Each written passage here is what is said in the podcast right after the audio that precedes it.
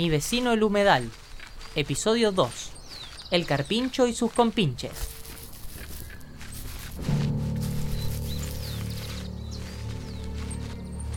En nuestro humedal viven miles de animales.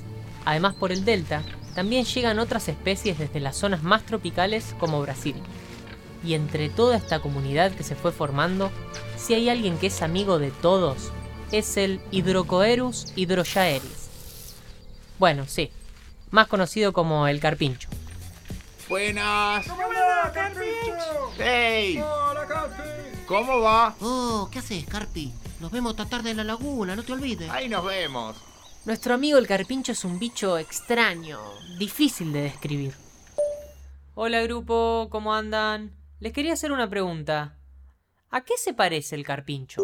Para mí los carpinchos se parecen a una ardilla grande. Cuando están acostados en el piso parecen como un león. Lo más parecido a un roedor. No sé ni lo que es lo carpincho.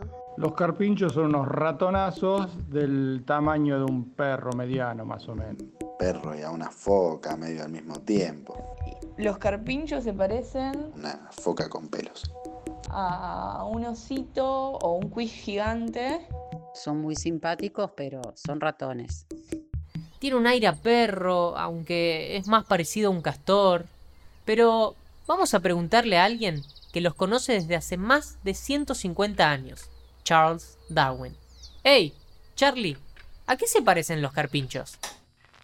Vistos desde cierta distancia, su paso y su color les hacen parecerse a los cerdos, pero cuando están sentados, vigilando con atención todo lo que pasa, vuelven a adquirir el aspecto de sus congéneres, los conejos. Tenemos perro, tenemos castor, tenemos cerdo, tenemos conejo.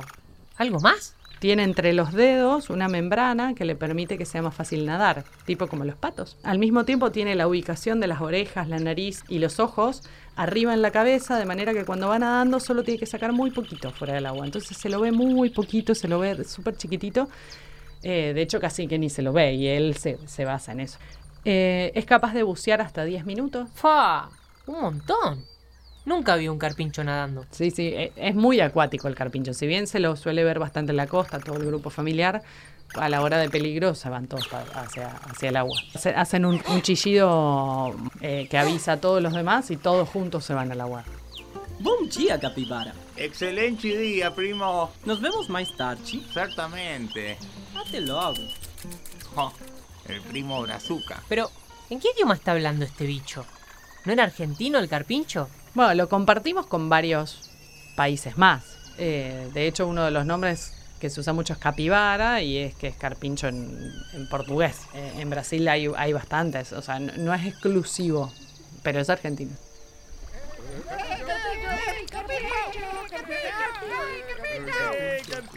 Sí, ya los vi. ¿Cómo anda la banda de la laguna? Entre sus lugares favoritos están las lagunas internas del humedal. Ahí es donde viven los sábalos más chicos, que todavía no están preparados para salir al río. El sábalo, como muchos otros, son migratorios, que significa que en épocas cuando está llegando el momento de reproducirse, suben río arriba, cientos de kilómetros, se juntan en cardúmenes muy grandes, hembras, machos, y empiezan a liberar tanto los huevos como el esperma al agua. El huevo se va a eh, fertilizar y se va a ser arrastrado por la corriente hacia cursos de agua internos. Por eso es tan importante la crecida y por eso lo hacen con la crecida, porque con la crecida se abren las lagunas y los arroyos internos de todo el valle de inundación del Paraná.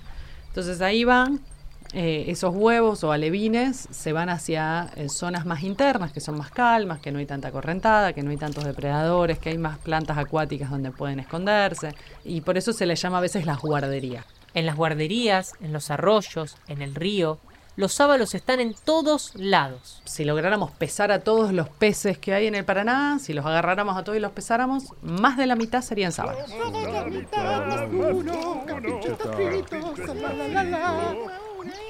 ¡Los huevos! ¿Dónde ponemos los huevos, Susana? Ay, ay, mira. Susana, Susana, eh, eh, ¿estás segura? ¿Y si buscamos un camalote más grande? Sí, tiene que haber uno mejor. Pero déjenlo ahí y basta. ¡Eh, gallina del agua! ¡Gallina del agua! ¡Eh, gallina del agua! Cosos, tanto les cuesta decirme jacana. La jacana no se parece a ningún otro pájaro. Lo que tiene de particular, que lo comparte con algunas otras aves del humedal, son los dedos muy largos. O sea, la mitad de su altura lo tienen dedos. Y eso es para distribuir el peso de una mejor manera y poder caminar sobre las plantas flotantes sin hundirse. Bueno, ahora te toca cuidarlos a vos, Jorge. ¿eh? No, A Luis me parece. no, a él. Si yo estuve a la mañana, decile algo, Susana. Ya terminan. Una hembra va a poner huevos con cuatro o cinco machos y van a cuidar eh, los huevos entre todos. Principalmente el macho. El macho tiene una mayor tarea de cuidado de, de la descendencia que la hembra. Ay, no, no. No, yo me vine hasta acá para estar tranquilo. Y ahora viene. ¿Qué hacen? No hace falta tanto show. Almorcé recién, tranquilo. A ver, nene, córrete. Córrete que me tapas el sol. La yarará es la jefa del humedal. Puede medir hasta dos metros y todos le tienen miedo. Es venenosa, pero solamente muerde cuando se asusta. O cuando quiere comer alguna de sus comidas favoritas. Tienen hasta un canalcito adentro de la boca que es para poder respirar cuando tienen la boca llena del animal que están comiendo, ¿no? Y entonces con mucho esfuerzo, con muchísimo esfuerzo, lo van a terminar tragando entero y de hecho se llegan a comer animales bastante grandes, a lo cual hacen un esfuerzo enorme para tragarlo. Pero una vez que ingieren pueden estar un montón de otro tiempo sin comer. La yarará no solo anda en la tierra, también sabe nadar y en las épocas de crecida se va moviendo de una isla a la otra. Bueno, si es así, nos quedamos tranqui. Nos ponemos un poco de música. Vamos a relajar. Y deben estar por venir mis primos. Susana, ¿vos sabías si venía alguno para este lado? No, corazón. Con estos cuatro ya tengo bastante. ¿Sienten eso? ¡Fuego!